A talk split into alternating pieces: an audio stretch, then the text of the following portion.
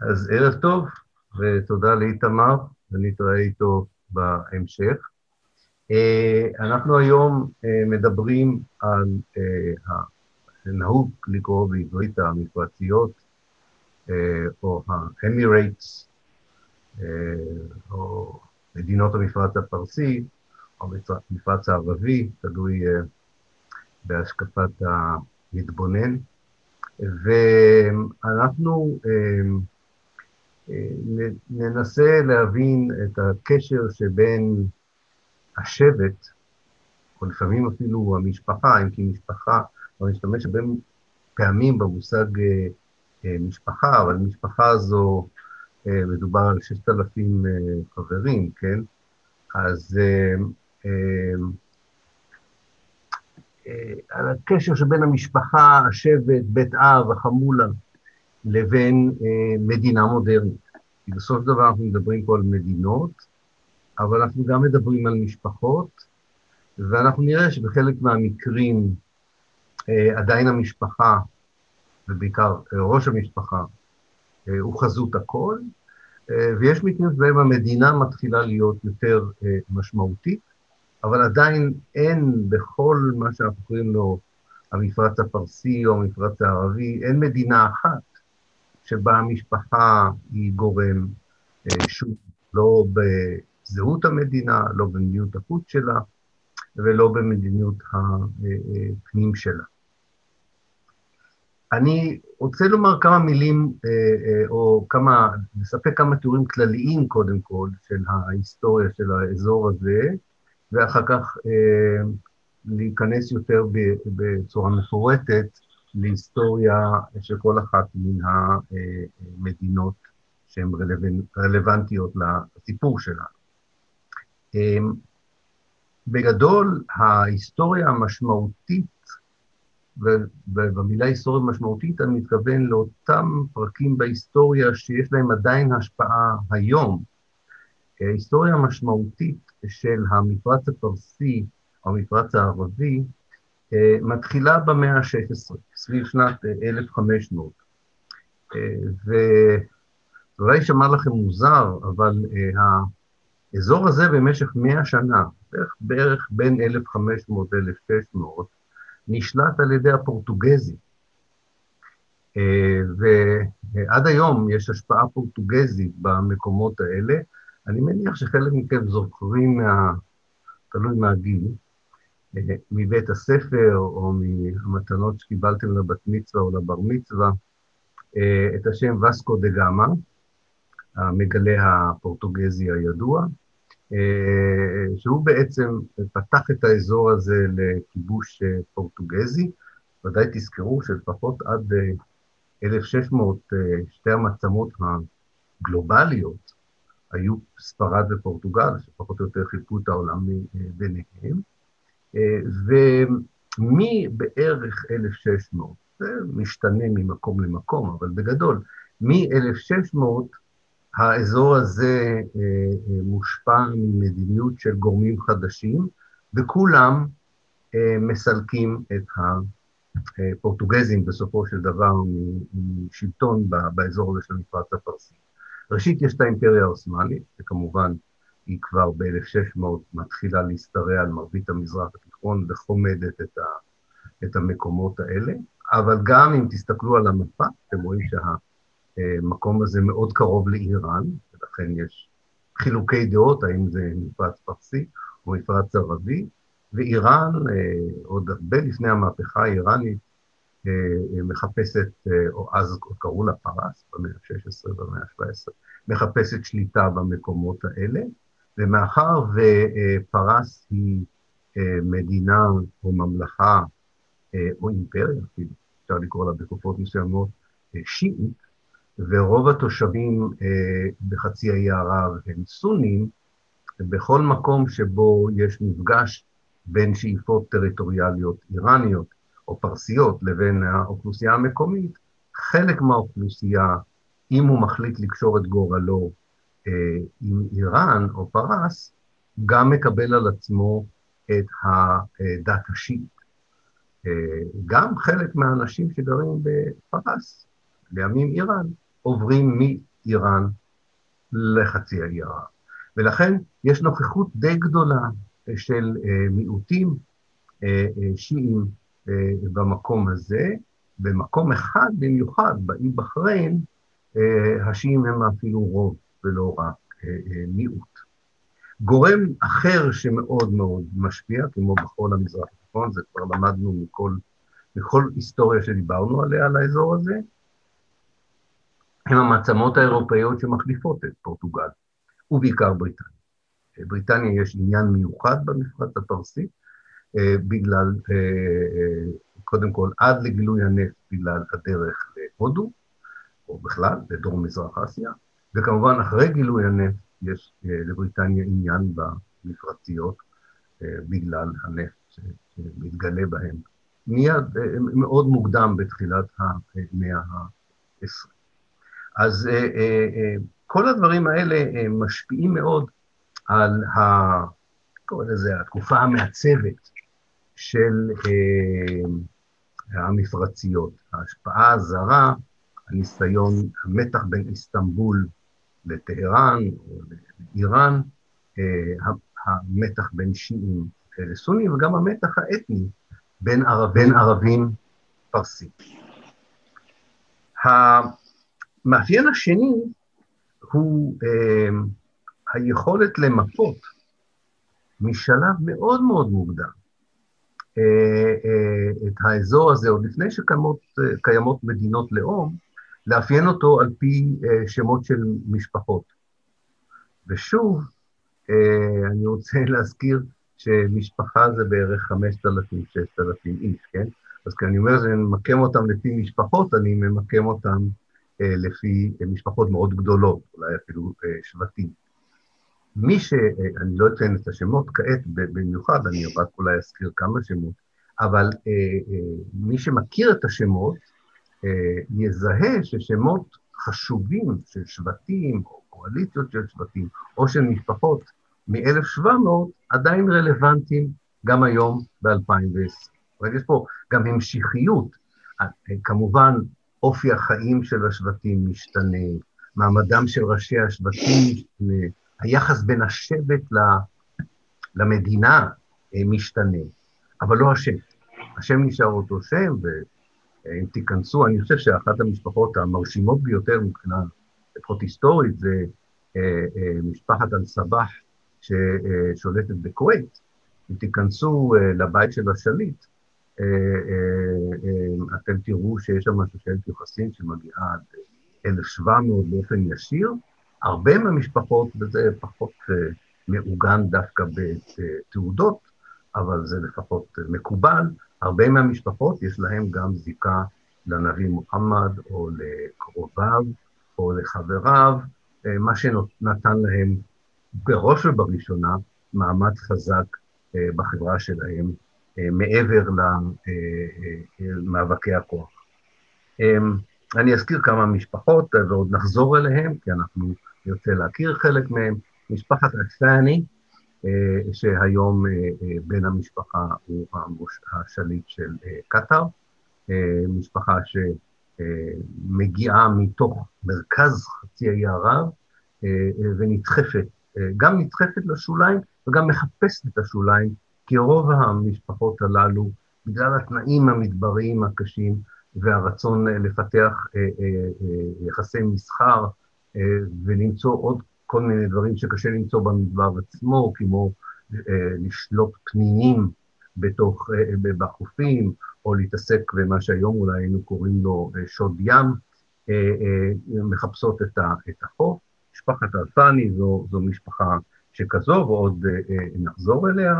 משפחת אל-קאסימי, למשל, שהיום בן אותה משפחה הוא שליט שרקה או שרג'ה, תלוי אה, באיזה מבטא אתם אה, אומרים את זה, נסיכות קטנה שהיא חלק מאיחוד האמירויות, אה, וגם הם, בדומה לכל המשפחות האחרות, יש פה איזו התפשטות מתוך חצי האי ערב, מלב חצי האי ערב, אל עבר החוף הזה, בחיפוש אחרי מסחר, לפעמים בחיפוש אחרי מקלט, לפעמים אתה נדחק בגלל שמישהו גירש אותך, אולי אה, קואליציה חזקה יותר, אולי אימפריה חזקה יותר, כן? וככה בעצם בתוך המאה ה-18 מתקבעות המשפחות האלה במיקומים שהן נמצאות בהם כמעט עד היום, כמעט כולן נמצאות בהם עד היום, פרט למשפחה אחת, משפחת חליפה, שהיום אה, שולטת בבחריין, במקור הייתה שליטה של קטאר, אה, והיא אה, אה, הפכה להיות שליטה של אה, בחריין. אז גם זה אה, אה, קורה. אז אה, רק כדי אה, אה, לסכם את המבט הכללי, יש לנו פה אה, שבטים שהם די אוטונומיים, מחוץ לשלטון ממש ישיר של אימפריות אה, מזרח תיכוניות או אימפריות אה, חוץ מזרח תיכוניות, אה, אשר ממירות את העיסוק הרגיל של השבטים בתוך המדבר בעיסוקים חדשים שקשורים למה שאפשר למצוא בחוף של חצי האי ערב, שליית פנינים, אה, אה, ספנות, אה, ומה שהיה מאוד נפוץ גם בים התיכון, גם הרבה ממלכות בצפון אפריקה עסקו בזה, וזה היה שוד ימי. אני לא חושב, אגב, שהם ראו את זה כשוד ימי.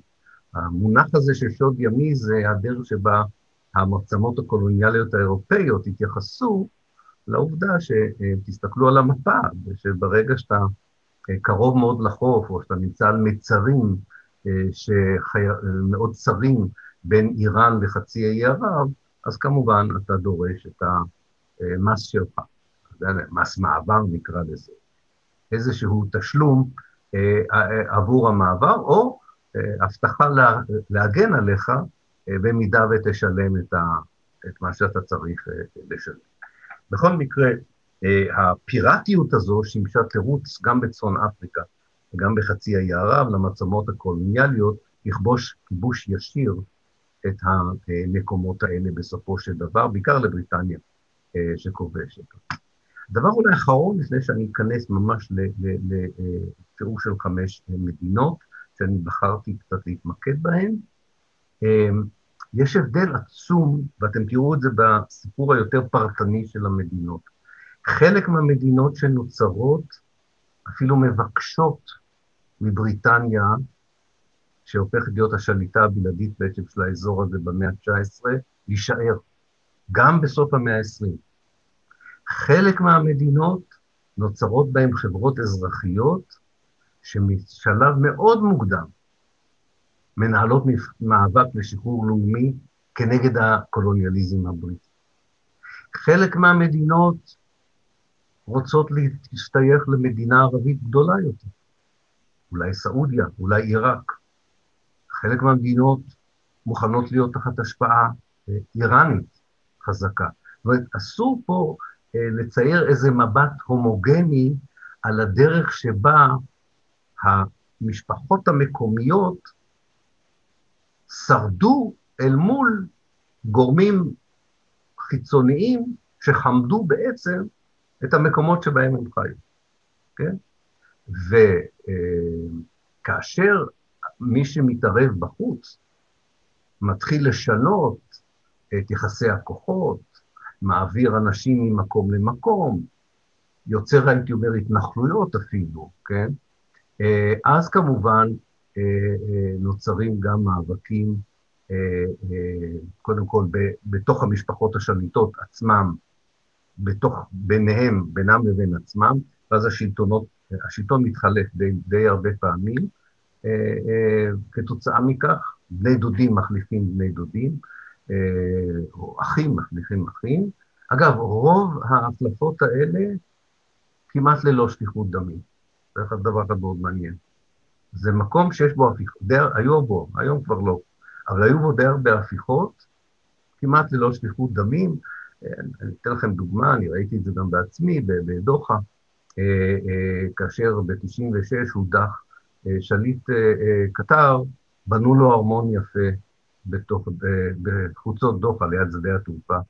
אולי ברמז, שאם אולי הוא רוצה אולי אפילו לעזוב, אבל זה היה שיא, ה, שיא ההדחה, כן? לא היה שם שליחות דמים. אז גם, גם זה קורה, וכמובן יש גם את המאבקים הללו שבין אה, אה, חברה שנעשית יותר דמוקרטית, יותר מודעת לזכויות שלה אל מול שליטים שלא בקלות מוותרים על שלטון אוטוקרטי. עכשיו בואו בוא נראה את הדברים האלה אולי בצורה יותר ממוקדת, שנלך ל... נראה קצת היסטוריה של המדינות עצמן. אני בחרתי, אם אני אספיק, אני מקווה, אם לא, אני אעצור, אבל אה, בחרתי לדבר על בחריין, אה, כווית, אה, לא, בעצם אני אדבר על בחריין, על האמירויות, על קטאר וכווית. כן, אני אנסה לדבר על ארבע מדינות האלה, אני מקווה שאני אצליח להכניס את כולן, אם לא, אני אשלח לכם חומר. נראה, אני, אני חושב שהצלחתי לתמצת את זה בתוך הזמן שם. נתחיל עם בחריין. אה, אה, כמובן שהיא עכשיו בחדשות מבחינתנו, מי שגר בישראל או בפלסטין היסטורית, אה, אנחנו אמורים להיות מסוגלים לנסוע לשם עכשיו, יחסי נורמליזציה. האי הזה, יש לו היסטוריה מאוד מאוד מעניינת, בין השאר, אני לא אכנס לכל הפרקים המעניינים, אבל למשל סביב שנת 900, הייתה שם קבוצה שיעית קרמנטים. בזום בנות, אני בזום... אה, אה, לא אותך. מישהו עוד מדבר? אה, הייתה שם קבוצה שיעית שהקימה מין אוטופיה מוסלמית, אם אפשר לקרוא לזה, מאוד מאוד מעניינת, שהבסיס של המדינה שהם רצו להקים היה אמור להיות על, על, על, המדע וההיגיון. המדע, ככה הם קראו לזה, מדינת המדע וההיגיון, והם אה, אה, חיכו לסוף האלף המוסלמי, כי הם האמינו שזאת צריכה להיות מדינת החזון האסלאמית. אה, הם היו אסמאעילים, אנחנו לא הספקנו לדבר על כל הזרמים של השיעה, רק נגיד שהאסמאעילים הם אה, זרם שיצא מתוך השיעה, אה, אה, ובסך הכל די הפחידו את כל מי שסביבם, כי הם באמת האמינו ביושר מידות ובשלטון לא, לא מושחת, אז די מהר גם האימפריה הפרסית וגם האימפריה העות'מאנית חשבה שזה לא רעיון כל כך טוב שתהיה איזה חברת מופת שפחות או יותר תשקף כמה בעצם המשטרים שלהם, או כמה האימפריות שלהם הן מושחתות ולא שומרות אה, על אמות מידה אה, אה, מוסריות גבוהות. אחד הדברים שהם עשו, שזה, ורק אספר על זה, כי זה מעניין, אני לא יודע אם אתם יודעים, אבל הם גנבו את הקאבה. הם גנבו את הקאבה. הם נסעו לבקע ומדינה, ואולי יום אחד יעשו על זה סרט, היה, היה, היה הרי השוד הבריטי, השוד הצרפתי, אפשר אולי לעשות על זה סרט, השוד הבחרייני, הם גנבו כמובן לא את כל הקאבה, מי שמכיר את הקאבה יודע שבמרכז יש את האבן השחורה, אז הם גנבו את האבן השחורה. אגב, אה, היא קצת נשברה במסע הזה, היא הייתה אצלם 22 שנה, והם בעצמם החזירו את זה. הם בעצמם החזירו את זה למכה, אה, אה, זה מאוד מעניין הסיפור הזה. בכל מקרה, בבחריין, יש כל הזמן אה, אה, מאבק בין שלושה, אה, הייתי אומר בין ארבעה גורמים. והמאבק הזה מגיע לסיומו פחות או יותר בתחילת המאה ה-19, יותר נכון ב-1816. אבל עד 1816, בערך בין 1,000 עד 1816, יש מאבק שכולל את הפרסים, את כוחות מי ששולט במרכז חצי האי ערב, שמהמאה ה-17 זה בית סעוד, הווהאבים, אה, אה, האימפריה העות'מאנית מהמאה ה-16, וכמובן אה, בהתחלה פורטוגל ואחר כך בריטניה נאבקת על עתיד האי הזה. ובסופו של דבר הבריטים, כמו שהם עשו בכל כך הרבה מקומות ודיברנו על זה, אם אתם זוכרים, דיברנו כיצד הבריטים הביאו משפחה מחיג'אז, מחיג'אז, איפה שהיכן שמכה ומדינה נמצאות. הביאו משפחה מחיג'אז והמליכו אותה על עיראק. אתם זוכרים את הסיפור הזה. המליכו משפחה האשמית על עיראק.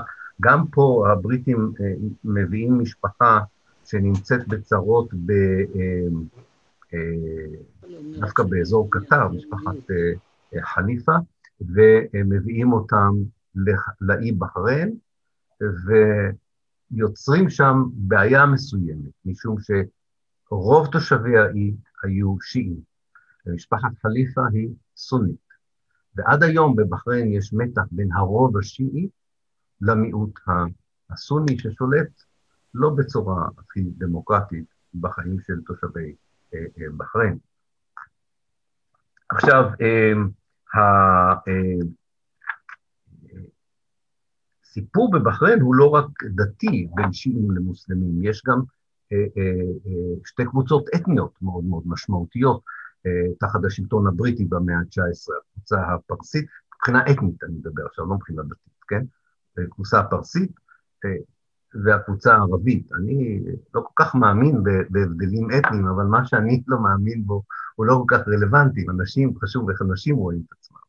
ויש זהות קולקטיבית ערבית ויש זהות קולקטיבית אה, איראנית, שבסך אה, אה, הכל אה, מאפשרת למי שרוצה לשלוט מבחוץ עוד איזשהו משחק כוח שאפשר לעשות פה הפרד ומשול. לא רק שיעים מול אה, סונים, אלא גם פרסים, אפשר לקרוא, מול ערבים. אמ, כמובן שבחריין, כמו כל שאר המקומות האלה, בתחילת הדרך היא חשובה בגלל הספנות, שליית פנינים וכיוצא בזה, אבל מהרגע שמתגלה הנפט, שוב, המאבק נעשה יותר חריף על מי שולט בבחריין. בבחריין, אגב, אין כל כך הרבה נפט יחסית לשאר האזורים, אבל כמובן המיקום הזה של אי בין פרס ואיראן לחצי האי ערב, אה, הופך אותה למקום מאוד מאוד אה, חשוב. פחות או יותר מ-1000, כפי שאמרתי, מ-1811, זו מעין קולוניה בריטית. ואני לא צריך להגיד לכם, כי דיברנו על זה הרבה, אני רק אומר את זה בחטף. אה, קולוניאליזם מהסוג הזה, יש לו מורשת חיובית ויש לו מורשת שלילית, זה ברור, כן? יש פה אה, איזושהי דחיפה למודרניזציה מבחינה של תשתית של כבישים, של אה, הכנסת אה, רעיונות של חינוך יותר מודרני, בנייה ארכיטקטונית וכיוצא בזה, זה מצד אחד, כן, אולי הייתי אומר, המורשת החומרית שהקולוניאליזם משאיר אחריו, מצד שני, יש חוסר רצון בולט לאפשר לאוכלוסייה המקומית לשלוט בעצמה, להיות משוחררת, להיות uh, uh, uh, עצמאית, וככל שהנפט הולך וגם מתגלה בבחריין עצמה, הרצון של הבריטים לעזוב הולך ופוחת, כן? אחד הדברים המעניינים לגבי בחריין זה כל ההיסטוריה של האי הזה מ-1948. בחריין וזה מאוד רלוונטי למה שיהיה ביחסים בין בחריין לישראל בעתיד. זה משהו שכדאי לשים לב אליו. בחריין בשנות ה-40 ובשנות ה-50 הייתה אחת מהמדינות הכי פרו-פלסטיניות. החברה האזרחית, הבחריינית, מאוד פרו, עד כדי כך שזה זה היה הצד היחידי השלילי של הסיפור הזה, זה מאוד השפיע על היחס שלה, אה, של החברה הזו כלפי הקהילה היהודית. הייתה שם קהילה יהודית די ותיקה, דווקא לא ציונית במיוחד, אבל אתם יודעים, בהתלהבות הזו של אה, אה, לשלוח עזרה לפלסטין, ובבלבול שגם הציונות יצרה, בין להיות יהודי ולהיות ציוני, זה די פגע בקהילה, בקהילה היהודית, וכמעט לא נשארו בה יהודים אחרי 48. אבל יש שם מ-1948, יש אה, אה, תנועת, אפשר לקרוא לה תנועה אנטי-קולוניאלית, שמבקשת אה, אה, לגרש את הבריטים, שלא מוכנים לעזוב אה, את, ה, את האי הזה.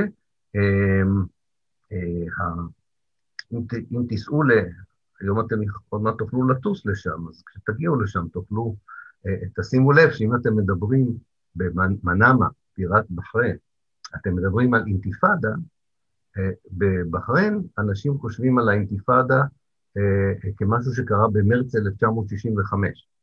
ככה קראו לזה, האינתיפאדה של מרץ 1965, כאשר אה, כל הארגונים, ארגוני העובדים, כל העובדים הבחריינים בחברת הנפט הבריטית, יצאו בשליטה גדולה ובהתקוממות כנגד השלטון הבריטי.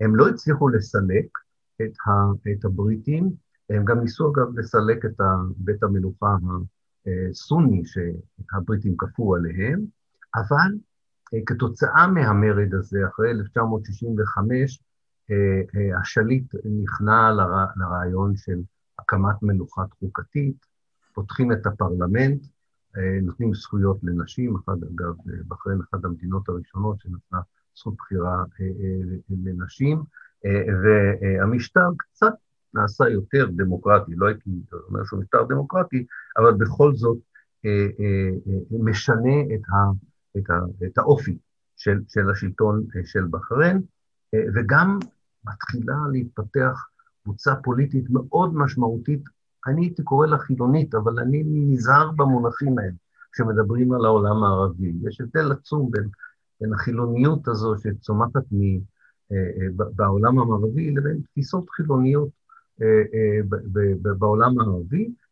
זה בעיקר, זה לא אומר שהאדם הוא אתאיסט או לא אתאיסט, זה אומר שרצון של ליצור, כתוצאה מסידור של מדינות חדשות שבעצם התושבים המקומיים לא היו חלק ממנו. זה כמו המדינות שנוצרו על ידי הסכם סייקס-פיקו באזור שלנו, כן? סוריה, לבנון, פלסטין וכולי. רצון שהמדינות האלה יהיו לא מבוססות על קבוצה דתית אחת, עדתית אחת, אתנית אחת, כן? יש קבוצה מאוד משמעותית של צעירים בשנות ה-60 וה-70 של המאה הקודמת בבחריין, שרוצה להקים חברה בחריינית שלא מבוססת על לאום, אה, אה, אה, דת או זהות אתנית. זו קבוצה מאוד חשובה שעדיין היום מאוד פעילה. מצד שני, וזה דיברנו על זה, זה קורה בכל העולם אל מול הקולוניאליזם המערבי, יש או את התגובה הזאת, של שמאל אפשר לקרוא לזה, שמאל ערבי, שמבקש ליצור איזו זהות יותר אוניברסלית, ויש את התגובה השנייה, אולי הכי טוב להילחם בקולוניאליזם הזה על ידי חזרה לדת, על ידי פונדמנטליזם, כן? לא משנה אם זה שיעי או סורי, לצורך העניין הזה. אז יש את שני הכוחות האלה, ושני הכוחות האלה יש להם משהו משותף. הם לא אוהבים את שלטון המשפחה אה, הבלעדי אה, עליהם, שהוא לא שלטון אה, דמוקרטי, ולפעמים הם משתפות פעולה, הקבוצות האלה, למרות שיש ביניהם ניגודים אידיאולוגיים מאוד חשובים. למשל, בין 1990, אני ספרתי פשוט לצורך העניין הזה, בין 1994 לשנת 2000, כן, בין 1994 עד שנת 2000, כמעט כל שנה יש איזושהי התקוממות בבחריין. זאת אומרת, אנשים יוצאים לרחובות לא במטרה רק להפגין, אלא בדרישה לשלטון יותר דמוקרטי או יותר תיאוקרטי, תלוי מי, תלוי מי מפגין אה, ולמה הוא אה, אה, מפגין. אמ, וכל, אחרי כל הפגנה שקורית בבחריין, יש איזושהי הרפאיה בשליטה של בית המלוכה במדינה ויותר כוח לפרלמנט. באופן אבסורדי, דווקא אין התקדמות בנושא הזה בבחריין בשנים האחרונות, בייחוד אחרי האביב הערבי. כן? היית מצפה כאילו שזה ימשיך, כל פעם אה, השלטון יהיה פחות אוטוקרטי.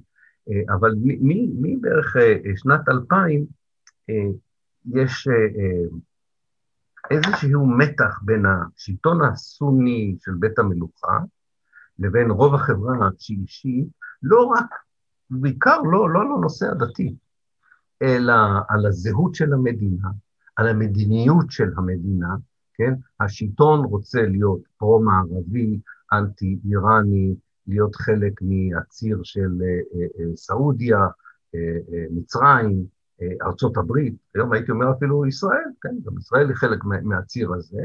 החברה האזרחית רוצה להיות יותר בצד, מוכנה להיות ביחסים הרבה יותר טובים עם איראן, גם אלה שהם לא איראנים במוצאם, רוצה יותר להיות עצמאית, תמיכה גדולה מאוד בנושא הפלסטיני, כן?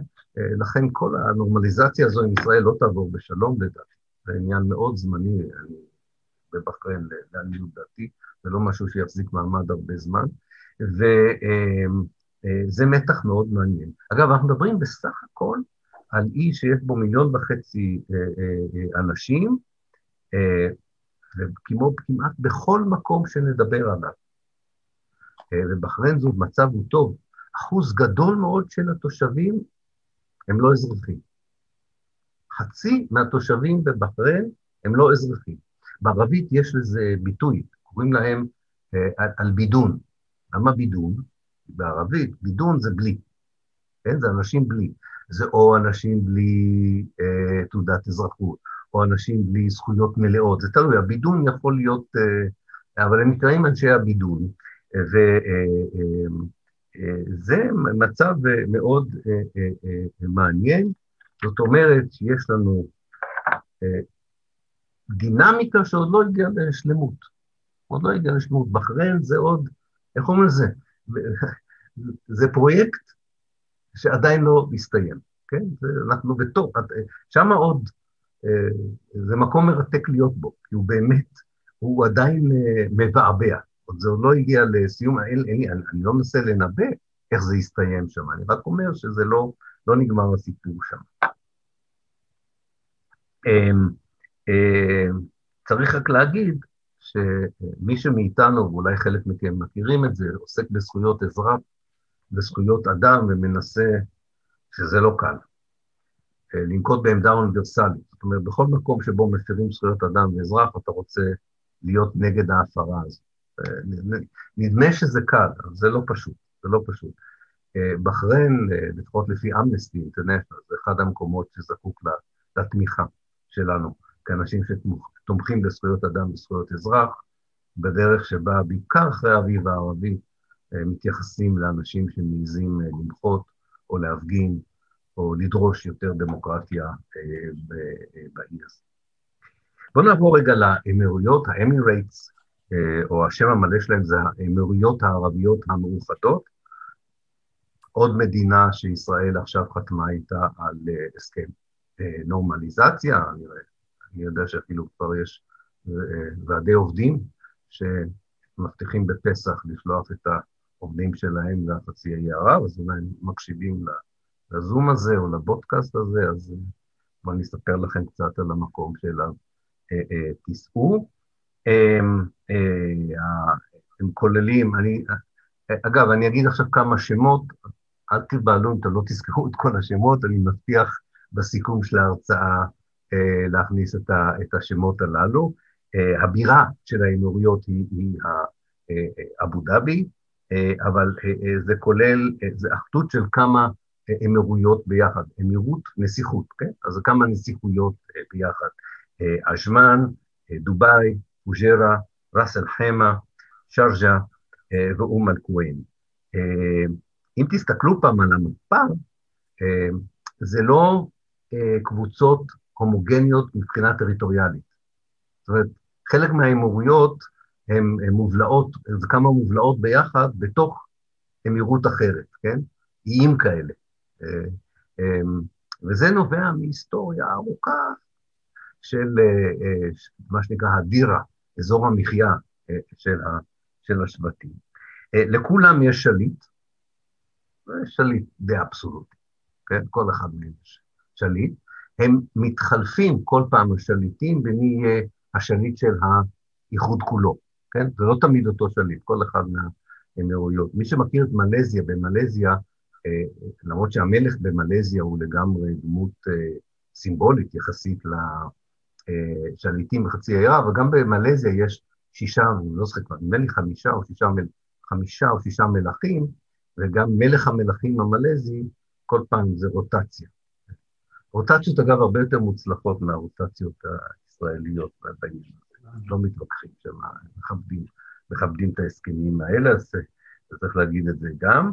אמ, יש בערך אה, אה, עשרה מיליון איש בכל האמירויות האלה. מתוך העשרה מיליון האלה, זה יפתיע אתכם, אני, אולי לא, אולי אתם יודעים מספיק, רק מיליון וחצי מתוך העשרה מיליון איש שחיים באיחוד האמירויות, רק מיליון וחצי הם אזרחים של האמירויות. שמונה וחצי מיליון איש שחיים בתוך מדינה של עשרה מיליון, הם לא אזרחים. הם בידוד. ברמות שונות של uh, רמות חיים. לא כולם הם, uh, לא כולם חיים רע בגלל שאין להם אזרחות, כן? אתה יכול להיות uh, uh, סמנכ"ל uh, חברת תקשורת, אבל אתה גם יכול להיות פועל בניין שלא מקבל uh, זכויות. הרבה אנשים מהודו, בעיקר מהודו המזרחית, כן? והרבה אנשים מאזורים אחרים של דרום-מזרח אסיה, הרבה אנשים מחצי האי ערב עצמו ומדינות ערביות. בכל מקרה, ההיסטוריה שלהם היא לא שונה כל כך מההיסטוריה של בחריין בגדול.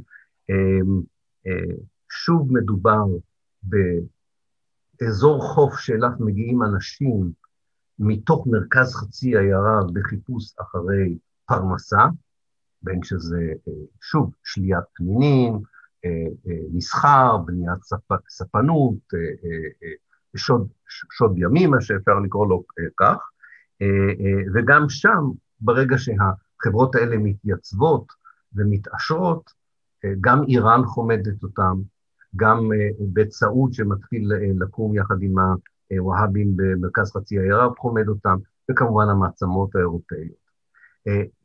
פה קורה דבר מאוד מעניין.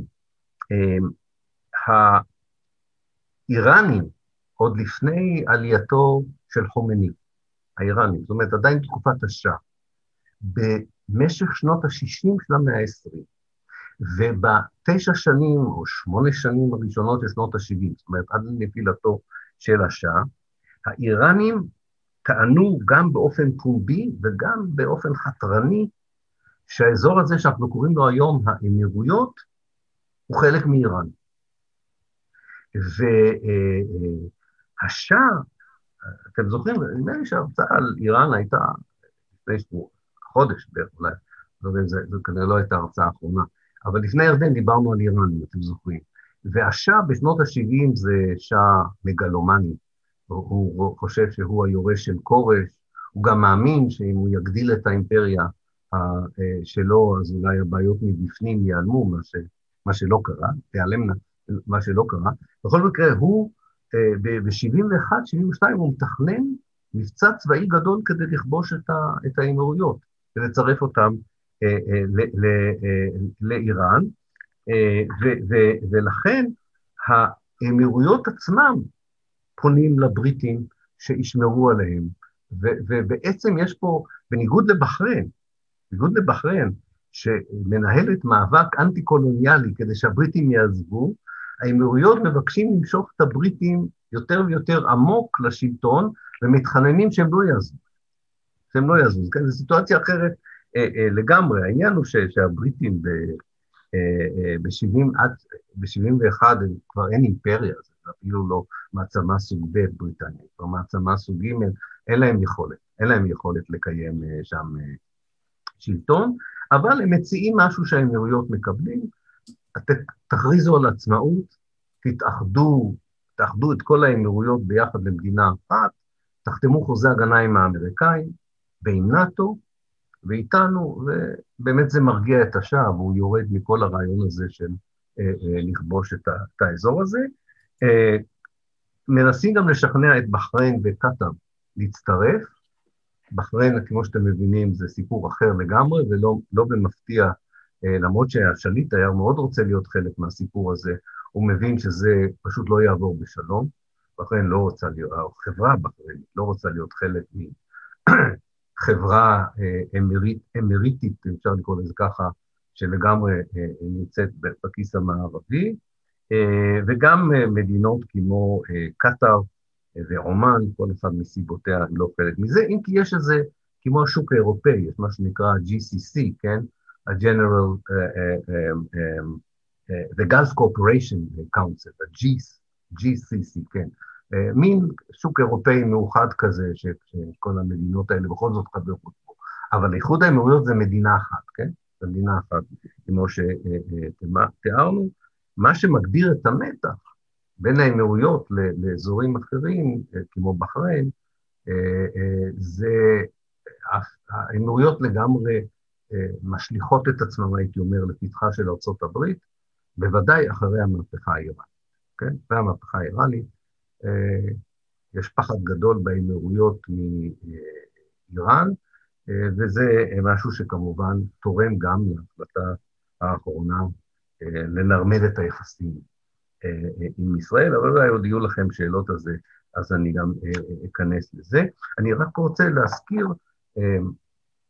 ואני מיד אעבור לקטר, ואנחנו נעשה את זה יחסית מהר, המדינות, לקטר, קטר והאמירויות היום הם במתח גדול בגלל ההחלטה של קטאר וערב הסעודית, אה, אה, אה, סליחה, בגלל ההחלטה של האמירויות וערב הסעודית להחרים את קטאר בגלל המדיניות של קטאר במקומות ש, שבהם לדעת הסעודים ואנשי האמירויות, הקטרים תמכו בכל הכוחות שהם לא היו בצד הסעודי, כמו בסוריה, כמו בלוב, כמו בחמאס, בעזה, אה, והחרם הזה אה, הוא, הוא לא רק על הנושא הזה, זה מתח אה, בין שליטים בני אותו גיל, שחלק מהסכסוכים של המשפחות האלה חוזרות גם למאה ה-16 והמאה ה-17, ואין לי זמן כל כך להיכנס לזה, אבל זה מאוד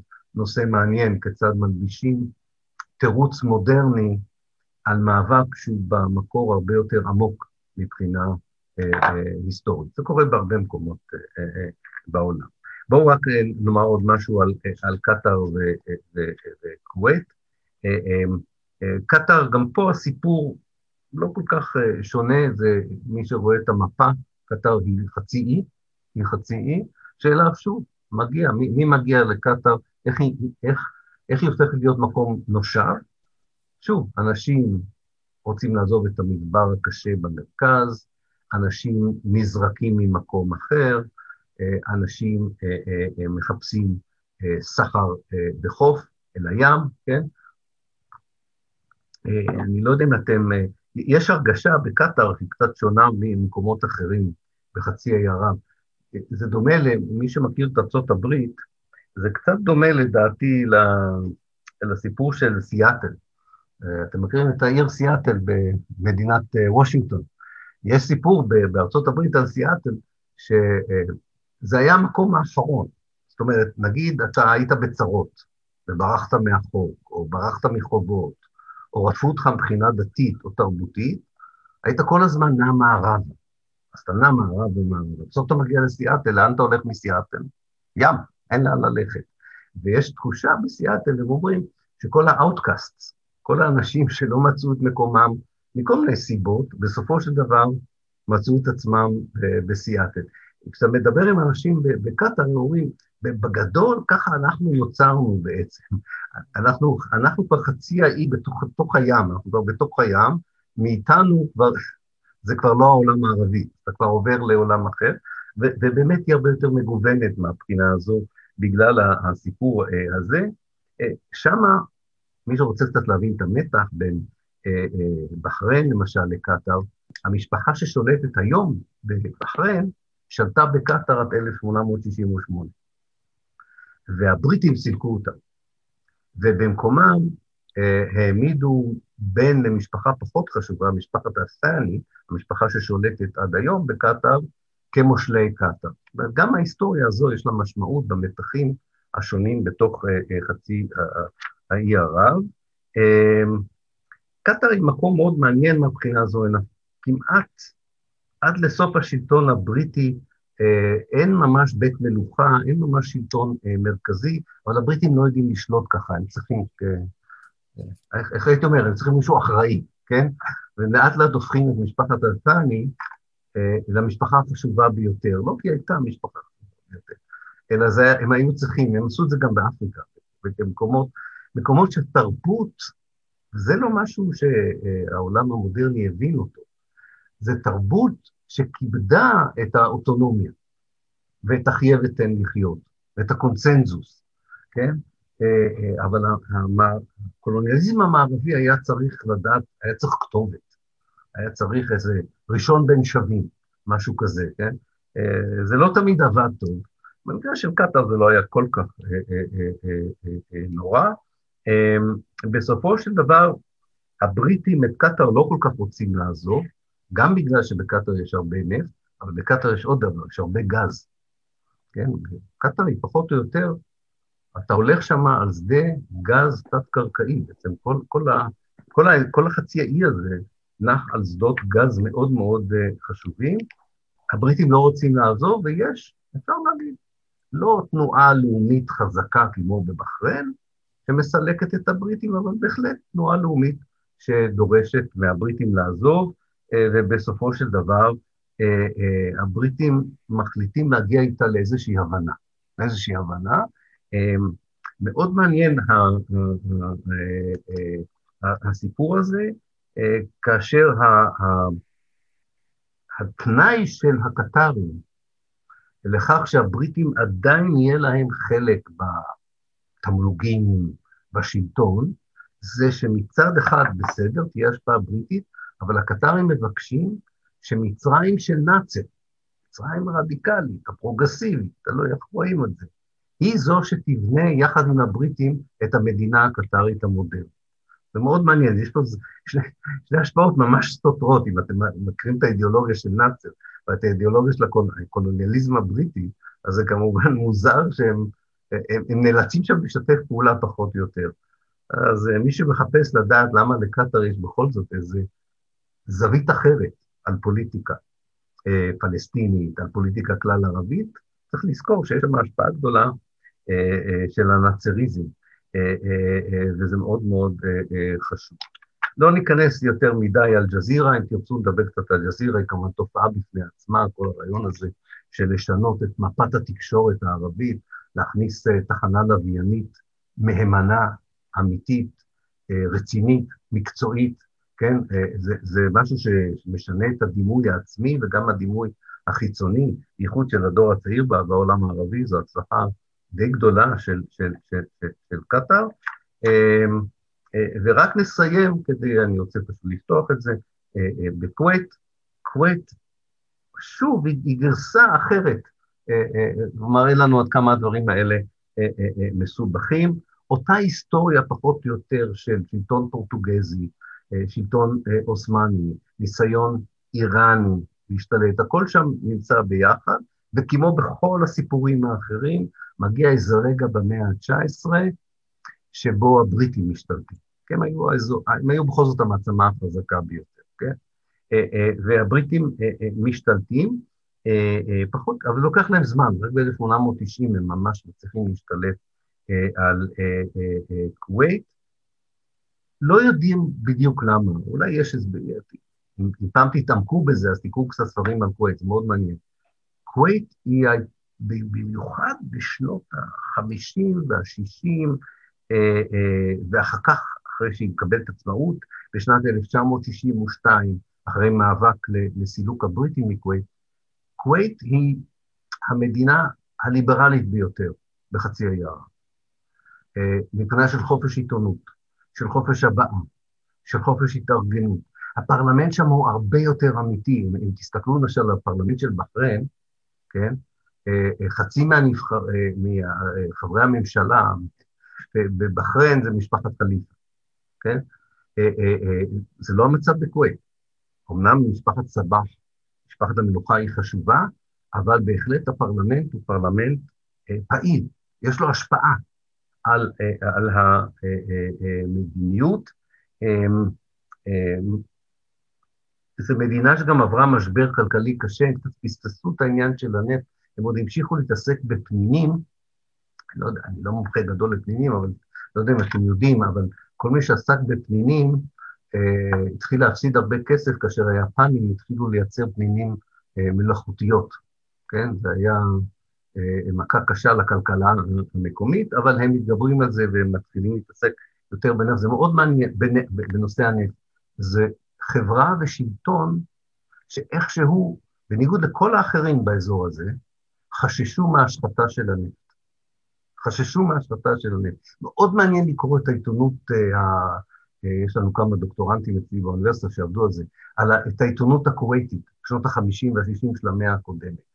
הם מזהירים מכך שעושר גדול של, שנובע מאוצר טבעי כמו נפט, הוא לא בהכרח יביא לרווחה למדינה או לתושבים. יש בו, יש בו אלמנט משחית גם, מאוד, מאוד מעניין העניין, אבל אין להם ברירה, אי אפשר מבחינה כלכלית אה, לעשות את זה, אבל יחסית כל הכלכלות האחרות שם באזור, זו כלכלה הרבה יותר מגוונת, ולכן לדעתי אם אי פעם אה, שדות הנפט שם אה, התייבשו, אז כווית יכולה לצאת מזה יותר אה, טוב.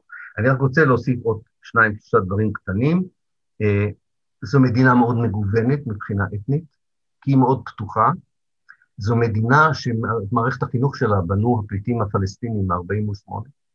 את מערכת הכבישים שלה ואת הבתים העיקריים והמבנים העיקריים שלה בנו מהנדסים פלסטינים, לכן הטרגדיה הנוראית הזו והשטות הקשה מאוד שעשה יאסר ערפאת, שהוא תמך בסדאם חוסיין באותם ימים שבו הוא פלש באכזריות אה, אה, לכווית, אה, כמו שאתם יודעים, הכווייתים הגיבו בגירוש 300 אלף פלסטינים מכווית. אגב, יש אה, אה, סולחה מוחלטת, אפשר לקרוא לזה, רוב הפלסטינים חזרו לכווית, יש היום שוב נוכחות פלסטינית מרשימה וחשובה בתוך כווית. זה גם חבל משום שכווית באמת הייתה מדינה שהייתה עם סולידריות מלאה, מהשלטון עד אחרון האזרחים, עם המאבק אה, אה, אה, הפלסטיני, ועדיין היא, היא שמה כעת.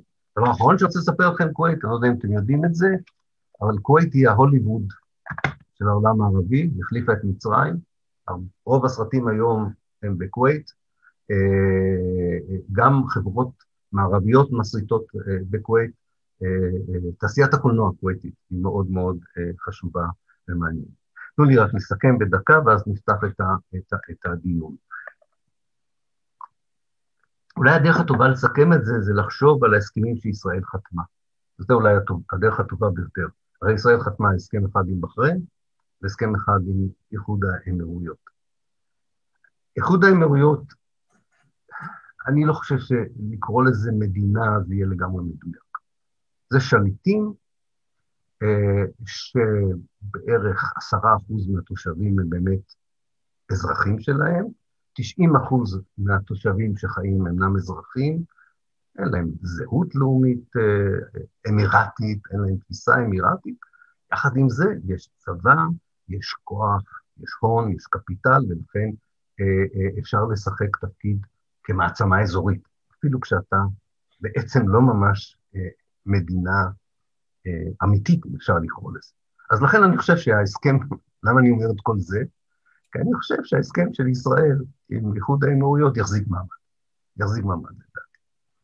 לעומת זאת, בחריין זו מדינה, אה, מדינה שיש בה חברה אזרחית תוססת, גם אם היא תחת דיכוי קשה שלה, שמלווה בהפרה קשה מאוד של זכויות אדם וזכויות אזרח, עדיין זו חברה אזרחית תוססת, אה, אה, יש שם שמאל חזק, יש שם תנועה אסלאמית חזקה, אה, יש שם סולידריות עמוקה מאוד עם העם הפלסטיני ועם נושאים אחרים אה, פן-ערבים.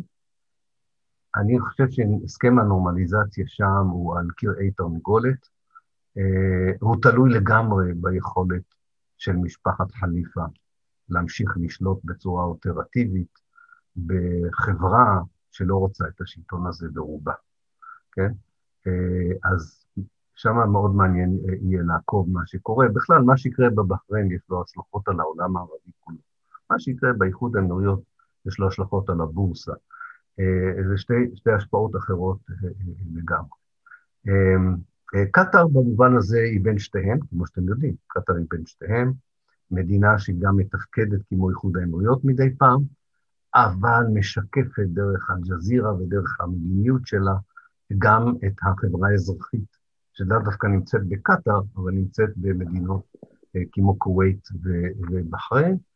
אה, מאוד יהיה מעניין לעקוב שם, זה אזור מאוד דינמי, זה אזור שנע אה, בין הפרסיות לערביות שלו, בין השיעיות לסוניות שלו, בין החילוניות שלו לדתיות שלו, בין השבטיות לבין תפיסות אוניברסליות, והכל מקום די מצומצם מבחינה של יישוב אנושי, ומרתק, אני חושב, מבחינה מאוד, יש, יש שם עוד הרבה דברים שישקפו את העתיד של המזרח התיכון. אז אני אעצור פה, ואני לא יודע אם גליה רוצה לקרוא את השאלות או שאני אקרא את השאלות, מה את מעדיפה, גליה?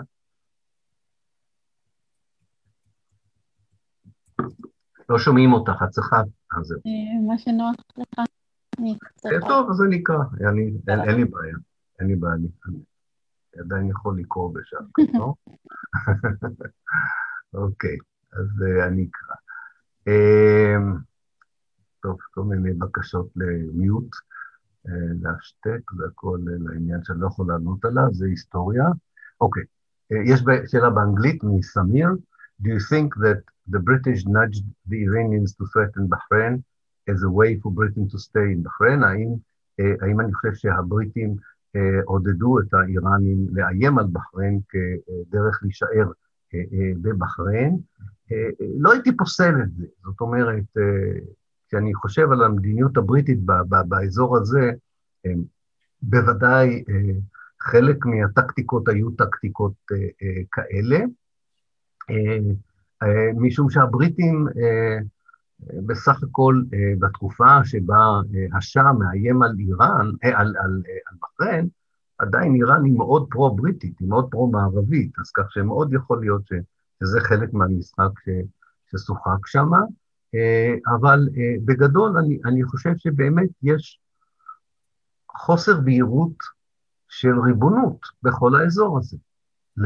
למי, למי כל האזורים האלה שייכים, כי זה לגמרי חדש, המדינות שם חדשות, ובעבר הם היו חלק אינטגרלי, או מאיראן או מעיראק, ובאמת יש שם בעיה. למשל, אתם יודעים, לא יודע אם אתם יודעים, אבל בכווית, עד לעלייתו של סדאם חוסיין, עדיין הייתה קבוצה די גדולה של כוויתים שקיבלו את העניין, שבעצם כווית בתקופה העות'מאנית הייתה חלק ממחוז בגדד, היא לא הייתה מחוז עצמאי. אז, אז יש שם, אני חושב שזה גם שייך לעניין אה, אה, הזה.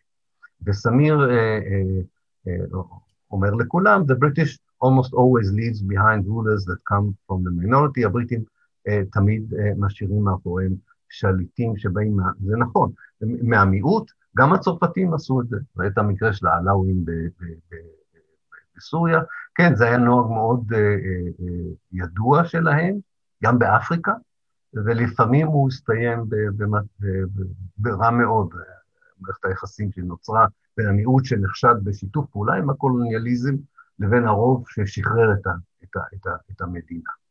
יהודית שואלת, איזו השפעה פוליטית יש לאירופה היום על אזור המפרץ? ההשפעה היא גדולה לאירופה, על אזור המפרץ, גם אה, אה, בגלל נאט"ו קודם כל, זאת אומרת, אירופה היא עדיין חברה, אירופה אה, כמעט כולה, היום חוץ מרוסיה, ובעלות בריתה, חברה בנאט"ו, ונאט"ו אה, אה, רואה באזור הזה של המצרים ובכל דבר שקרוב לאיראן איזה קו חזית מסוימת, כן? אז כך שיש שם הרבה בסיסים, אמנם רובם אמריקאים, אבל בכל זאת יש את הצד האסטרטגי הזה. יש לאירופה קשרים כלכליים מאוד מאוד עמוקים, יש לה חברות המלטי-נשיונלס, החברות הרב-לאומיות, השקעות והשפעות על, על, על, על, על המפרץ.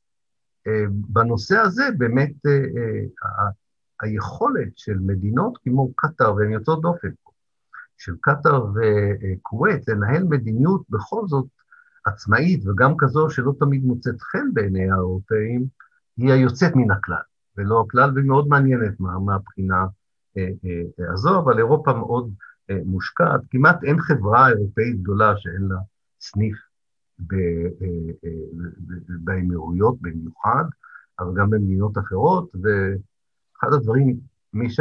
חלק מכם אולי היו, ואני לא יודע אם אני הייתי כמעט ברוב מדינות המפרץ, אבל אולי חלק מכם היה, או מכם עוד יגיע, אחד הדברים שכדאי לשים לב אליהם, במיוחד במקומות כמו אבו דאבי, דובאי וקטאר, שהמדינות האלה נתנו יד חופשית לארכיטקטים אירופאים, וכל ארכיטקט שם בנה את בניין חלומותיו, וזה נראה לפעמים מוזר בצורה בלתי רגילה.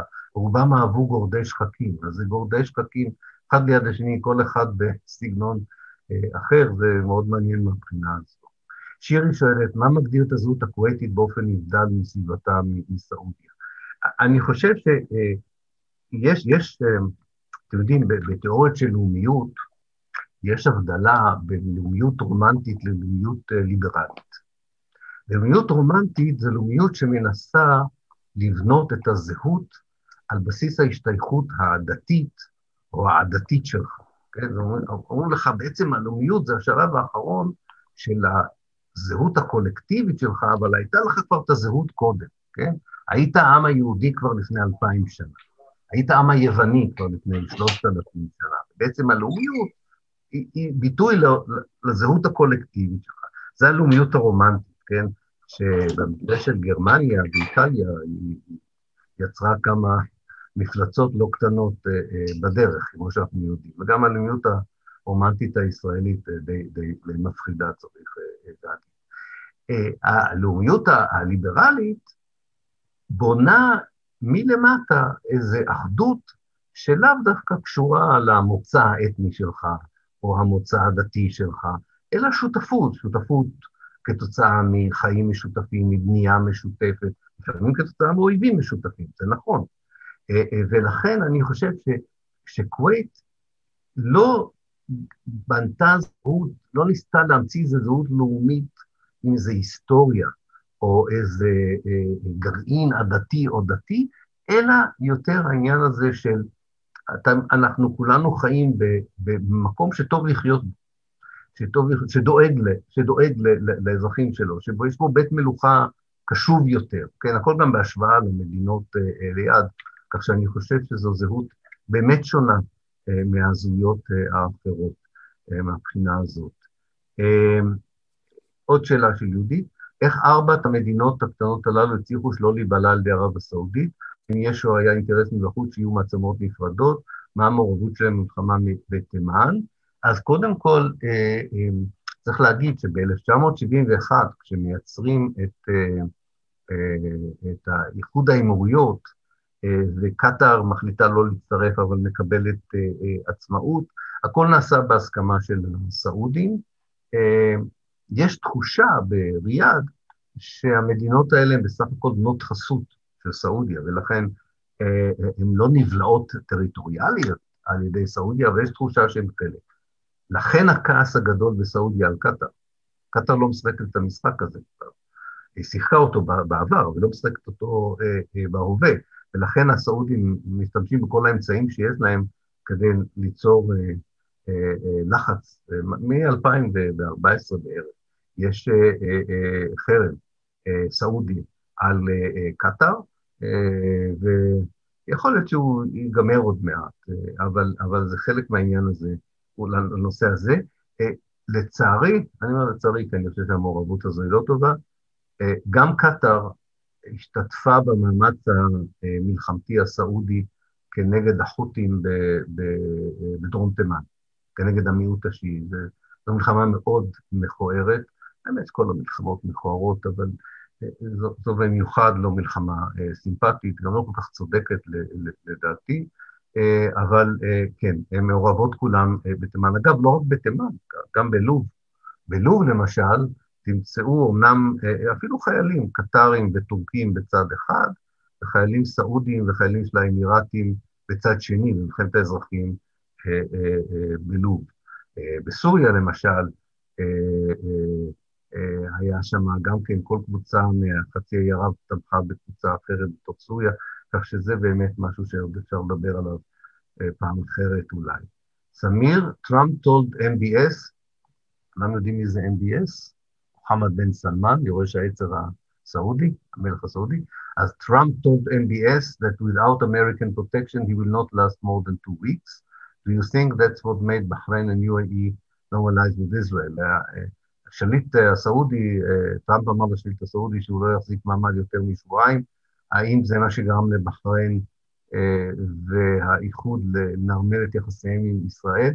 אז קודם כל, אני חושב שאפילו MBS יודע שמה שטראמפ אומר זה חסר משמעות. אה, או אה, אף מילה שיוצאת מהפה שלו לא ראויה להתייחסות. אז אני לא חושב שאפילו MBS, הוא בחור חכם בסך הכל. אה, אולי לא סימפטי, אבל הוא לא טיפש. לא, אני, אני לא בטוח, סמיר, ש, שזה הסיבה. אני חושב בחריין והשליטים, השליט של בחריין, והשליטים של איחוד האמירויות, לא דווקא אנשים, אה, קונים את הסיפור הישראלי, האמריקאי והסעודי, שהסכנה הגדולה ביותר לקיומם היא איראן, הרפובליקה האסלאמית של איראן, והם חושבים שישראל היא בעלת כוח אדיר בוושינגטון. תראה, סמיר, מה הדבר העיקרי שאיחוד האמירויות ביקש כתגמול לנרמול עם ישראל? F-35. את ה-F-35. את ה-F-35, זה לא במקרה, והם רוצים לבנות צבא, הם אוהבים צבא, הם אוהבים מצעדים, המיליטריזם הוא חלק מאוד חשוב מההערכה העצמית שלהם, יש שם הרבה, הרבה מיליטריזם בסיפור הזה. אמ, יואל בהכנה, אם נניח רגע את הסכמי ישראל עם מדינות המפרץ, האם תוכל לומר משהו דווקא על שיתוף הפעולה הסמוי או לא של ירדן עם ישראל, בפרט בדיכוי הפלסטינים, אולי גם יש קשר לגישתם של כמה מדינות חצי האי ערב לפלסטין. האמת שזה נושא שדיברתי עליו, שהרציתי על ירדן, אז אני לא אכנס לזה יותר מדי, כי זה קצת מחוץ לעניין הזה. אה, אמ, אה, דיברתי כבר על ככה, אה, באמת זה סיפור אחר, אבל כדאי להסתכל על תקציר ההרצאה שהעליתי על ירדן, זה קשר של בית המשפחה האשמי עם הסוכנות היהודית, הוא המקור לדיכוי הפלסטיני של הירדנים, לא הסיפור הזה. זאת אומרת, יש פה התנחלות יהודית ויש פה התנחלות האשמית בפלסטין, וכאשר שתי, שתי קבוצות מתנחלות בבית של מישהו, זה לא מפתיע שהמתנחלים עושים איזושהי ברית כנגד המקומיים, נגד הקבוצה הילידית, אם אפשר לקרוא לזה אה, אה, כך, כן? אה, וזה דבר ראשון. ודבר שני, השמאל הפלסטיני אחרי 67' גם ראה בשלטון הירדני כמטרה לגיטימית, ולא רק בשחרור פלסטין כמטרה לגיטימית, וזה, אני חושב, גם תרם לזה. אבל באמת, דיברתי על זה בהרצאה בירדן, אבל אולי נדבר על זה עוד בהזדמנות, באיזה סיבוב חדש של הרצאות נחליט עוד מעט. אה, ולבסוף, השאלה של אה, עידית. אה, עידית, אתמול האמירויות, בחריין וסודאן הצביעו באו"ם, אתמול, בעד החלטת גינוי לישראל להפרת זכויות אדם, או פתאום נתחה להצבעה הזו. לא ידעתי שהם הצביעו, אז אני...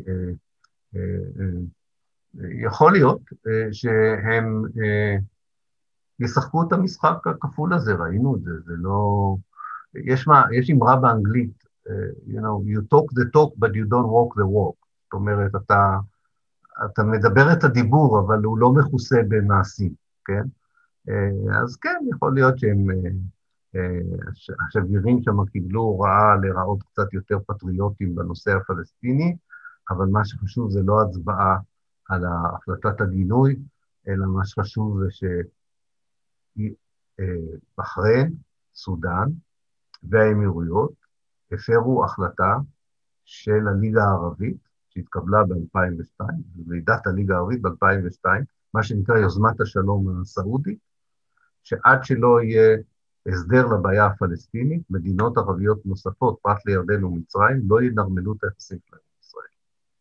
זאת אומרת, אה, הם פגעו פה בסולידריות הפן הערבית, וכנראה מישהו שהיא לא מספיק חשובה, או שהברית עם ארצות הברית יותר חשובה להם, אה, אבל יכול להיות שהם מקווים שדרך אקטים סימבוליים כאלה, אה, הם איכשהו יצליחו לנווט בין שתי העמדות הסותרות האלה. אה, נראה אם זה יקרה. יש פה עוד שאלה, עוד שאלה של דיה. Why is that other than in terms of geography, Yemen was never really considered an integral part of the Gulf when it comes to being a part of the GCC, for example. השאלה היא, שאלה מצוינת, למה, למה מבחינה גיאוגרפית תימן, מכל המדינות של חצי האי ערב, לא נחשבת למדינת מפרץ, אה, אה, אה, והיא גם לא חלק מהמועצה, מועצת המפרץ הכלכלית. אני חושב שיש לזה שתי סיבות עיקריות. אחד זה התפיסה התימנית של עצמם כיחידה לאומית ואתנית שהיא שונה משאר חצי האי ערב. יש תחושה, אגב, שגם נכונה מבחינה פרה-היסטורית, איך נקרא לזה, גיאולוגית וגיאוגרפית, שתימן היא יותר חלק מאפריקה מאשר חצי האי ערב, זה נכון, גם היו מחוברות, אגב. אה, יש קשרים גם חזקים מאוד בין, בין אפריקה אה, אה, אה, לתימן, וזה גם קשור להכת השיעית המסוימת שצמחה בתימן. אני דיברתי על האיסמעיליה, כן? האיסמעיליה שהתפתחה מתוך השיעה והייתה מאוד חזקה, עדיין מאוד חזקה בבחריין. זרם אחר של האסלאם השיעי התפתח בתימן, היזידים, וגם הם יצרו איזושהי תפיסה שקשרה בין הזהות העדתית לזהות ה... הלאומית, אם אפשר לקרוא לזה ככה. הזהות הדתית, הזהות העדתית, הזהות הלאומית. עכשיו אני רוצה לך עוד סיבה אחת, עוד סיבה אחת מאוד מעניינת, ואולי נדבר על תימן פעם, כי היא מאוד מעניינת. אה, אה, תימן, יש, אה, הייתה בשנות ה-80, הייתה שם רפובליקה מרקסיסטית, בדרום תימן, מאוד מעניינת. ונאצר ראה בתימן הרדיקלית את המודל המוצלח ביותר של המשטר שהוא רצה להקים, הוא היה, כמו שאתם יודעים, ב-62' הוא היה מעורב שם במלחמה עקובה מדם עם, עם, עם סעודיה. בהחלט יש שם היסטוריה שהיא שונה, שהיא ייחודית, של רצון להיות חלק או מהעולם הערבי הכולל, או אפילו חלק ממזרח אפריקה. אני חושב שזה מסביר את, ה, את הייחודיות אה, אה, שגם התימנים רוצים, וגם מי שמסתכל עליהם מבחוץ כנראה אה, רואה בהם קצת קבוצה שונה מבחינה לאומית, תרבותית והיסטורית. עוד שאלה, does intifadat al-hajar leave an influence on Bahrain? האינתיפאדות, גם של 65' וגם הפעולות ב-95' וגם במיוחד ה... כן, אגב, צריך להזכיר, אינתיפאדת אל-פג'ר, כתבת אל-הג'ר, אני חושב שאינתיפאדת אל-פג'ר, של השחר, לא של ההג'ר. כדאי לבדוק את זה, אני חושב שזה השם, שחר חדש, לא הג'ר חדש, לא משנה. מה שחשוב הוא שכן, כן, יש, זה, זה מורשת, בבחריין, לחברה האזרחית, יש תפיסה שיש אפשרות לעשות מובליזציה, גיוס גדול מאוד של החברה למאבק אמיץ מאוד מול אה, דברים שחשובים עקרונית לתושבים. זה יכול להיות אה, אה, שלטון דיקטטורי מדי, זה יכול להיות אה, מדיניות אה, תומכת בישראל, זה יכול להיות אה, אה, הפרת זכויות אה, אדם. אה, כן, אני חושב שמאוד חשוב, היסטוריה, היסטוריה היא חשובה, הדימוי ההיסטורי של אנשים, של עצמם, הוא מאוד מאוד חשוב. אם הייתי אומר, אם יש דימוי היסטורי בחרני, זה דימוי שאנחנו חברה שלא ניתן לדרוך עליה, שלא מקבלת. עכשיו, יש מתח בין הדימוי הזה ליד הברזל שבה משפחת חליפה מחזיקה באי, בעזרת מיעוט uh, סוני. אבל uh, אתם יודעים, היסטוריה של, uh, כמה זה, 40 שנה? 45 שנה, מה, היסטוריה זה שנייה בהיסטוריה. זה לא איזה סיפור יציב, זה לא איזה סיפור שנגמר. אני בכלל, באופן אישי, חושב שמה שישנה אפילו אצלנו את המציאות, דומה לדרך שבה נפילת חומת ברלין שינתה את המציאות בדרום אפריקה. זאת אומרת, אירוע במקום אחר בעולם גרם לכך שארצות הברית הסכימה להצטרף למשטר הסנקציות על דרום אפריקה. וזה הפיל בסופו של דבר, תרם להפעלת המשטר של האפרטהייד. אני חושב שנפילת המשטרים, שתקרה, תקרה, נפילת משטרים בחצי האי ערב, משטרים הלא דמוקרטיים, הנפילה שם ת, תתחיל איזשהו גל הרבה יותר מוצלח מהאביב הערבי, שתהיה לו השפעה מאוד גדולה, גם על מעמדה של ישראל, אפילו הייתי אומר על קיומה של ישראל. בסופו של דבר, אם ישראל תתעקש להמשיך להיות uh, uh, מדינה עם האידיאולוגיה הנוכחית, עם המדיניות הנוכחית, עם התפיסה הנוכחית שהיא לא חלק מהעולם הזה והיא נגד העולם הזה שבתוכו היא נמצאת. אז uh, אני חושב שכדאי מאוד להסתכל על האזורים האלה. הם מאוד מאוד משמעותיים לעתיד של כולנו, וזה סיפור שמבעבע מתחת לפני השטח.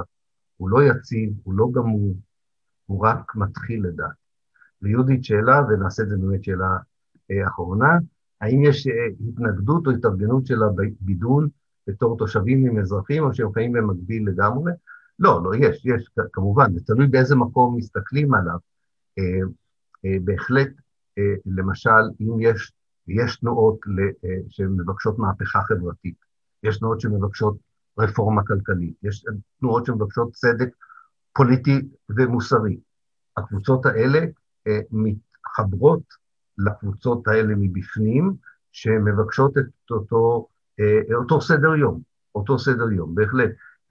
זאת אומרת, ככל שהאזורים האלה יהיו דמוקרטיים יותר, ככל שהאזורים האלה ישקפו יותר את החברה שחיה, לא רק החברה שבאופן רשמי יש לה אזרחות, את כל מי שגר שם, שמע לנו מוכר, כן, העניין הזה. אה, ככל שהם ייצגו אותה יותר, אה, אה, ככל שהתנועה הזאת תתחזק, ככה גם יהיה יותר טוב לאנשים שהם נטולי זכויות, זה ברור. ויש פה בהחלט משהו שלפחות מבחינה היסטורית, הוא חומר למהפכה. האם המהפכה הזאת תקרה? אני לא נביא, אני לא יודע, אבל בהחלט. עכשיו, אתם יודעים שאנשים שיש להם מעט, יש להם גם מעט מה להפסיד. אנשים שיש להם מעט מה להפסיד, זה אנשים שכן מוכנים לצאת לרחוב, אה, ולא רק להפגיד, אלא גם אה, באמת כמו אינתיפאדת אל-פג'ר, האינתיפאדה של השחר, אם אני צודק, יכול אני עוד לבדוק את זה, יכול להיות שאני טועה. אה, האנשים שם סיכנו את חייהם, ובמיוחד האביב הערבי, כפי שהוא בא לידי ביטוי בבחריין, היה מאוד מאוד אה, אלים בדרך שבה הוא דוכא, כן? מבחינה הזו. אה, וזה לא נגמר, זה לא נגמר. אגב, יש גם מיעוט שיעי בחצי, בחלק המזרחי של סעודיה. יש מיעוט שיעי. אה, והמיעוט השיעי הזה נטול זכויות, והוא מדי פעם יוצא למרידות. וקל מאוד לצייר אותו כשלוחה של איראן. מנקודת מבט של סעודיה וארצות הברית, אבל זה לא נכון, הם לא שלוחה של איראן. כמו שהחות'ים בתימן הם לא שלוחה של איראן, והשיעים בלבנון הם לא שלוחה של איראן, וגם השיעים בעיראק הם לא שלוחה של איראן. יש, מאז התקופה הקולוניאלית, בתקופת המנדטים, מנצלים זהות דתית כדי ליצור כביכול זהות הדתית, אבל דיברנו על זה, ולכן, אה, אה, כן, יכולות להיות, אה, יהודית, בריתות שמדלגות על השסעים שהועמקו בתקופה הקולוניאלית והמנדטורית, בכוונה, הועמקו השסעים האלה, ושלפני התקופה הקולוניאלית היו הרבה פחות מהותיים ביחסים בין בני אדם. ולכן אה, אה, יכול להיות שעוד הבריתות האלה יתחזקו ויהפכו להיות משמעותיות בעתיד של האזורים האלה. אוקיי? אז אם uh, תיסעו, כדאי לכם, בכלל, צריך לראות את דובאי וקטר ודוחה פעם בחיים. זה לראות באמצע המדבר מנהטן, uh, זה משהו שאין בשום מקום אחר, ובאים באמצע המדבר, פתאום אתם רואים את מנהטן. Uh, יש אפילו uh, מגרשי החלקה על הקרח, ב-50 מעלות בחוץ, בדוחה ובדובאי, אז תביאו אתכם את המחלקיים. אם אתם נוסעים לשם, לא רק את הבגד ים. אה, תופעה מעניינת, מה אני אגיד לכם? אה, תחושה של מלאכותיות מצד אחד, מצד שני בקטאר יש תחושה יותר אנרגטית, יותר מעניינת, לא מעט גם בזכות אה, חברנו עזמי בשארה, שמאוד פעיל שם, דברים מאוד מעניינים מבחינה אינטלקטואלית שקורים שם, מאוד חשובים. מאוד, יש הרבה פלסטינים מתוך ישראל שלומדים שם ועובדים שם, אה, וגם פלסטינים מהגדה. אני מדבר בעיקר על קטאר, בעיקר על, על דוחה, כך שהמקומות האלה יש בהם יותר מרובד אחד, זה מה שאני מנסה להגיד. צריך להגיע למקומות האלה ולהשתדל לא להיות רק במלון ובחוף, אלא קצת לראות מעבר לזה את מה שקורה שם. אין למשל קמפוס אמריקאי, אין אוניברסיטה אמריקאית מובילה שאין לה קמפוס במקומות האלה. מאוד מעניין כל הסיפור האקדמי שם, גם אבל לצערי בהרצאה של שעה אני לא יכול להיכנס לכל, ורק נקרא את ההערה האחרונה של יואל. Uh, just to comment, Yemenites, if we talk about genuine historical tribes, as far as I know, see themselves as descendants of Himyartis, Katabantis, other pre-Islamic South Arabian kingdom. מה שיואל אומר שהתימנים רואים את עצמם כיורשים, כצאצאים של שבטים ממה שהאסלאם קורא לו תקופת הג'היליה, התקופה הפרה-אסלאמית. אבל יואל, אני לא מכיר, ואני מכיר הרבה אנשים במפרץ הפרסי, הייתי בשרקה, הייתי בדובאי, זה, אין מישהו שלא פגשתי איתו, שלא אמר לי שהוא במקור מאיזשהו שבט לפני התקופה האסלאמית.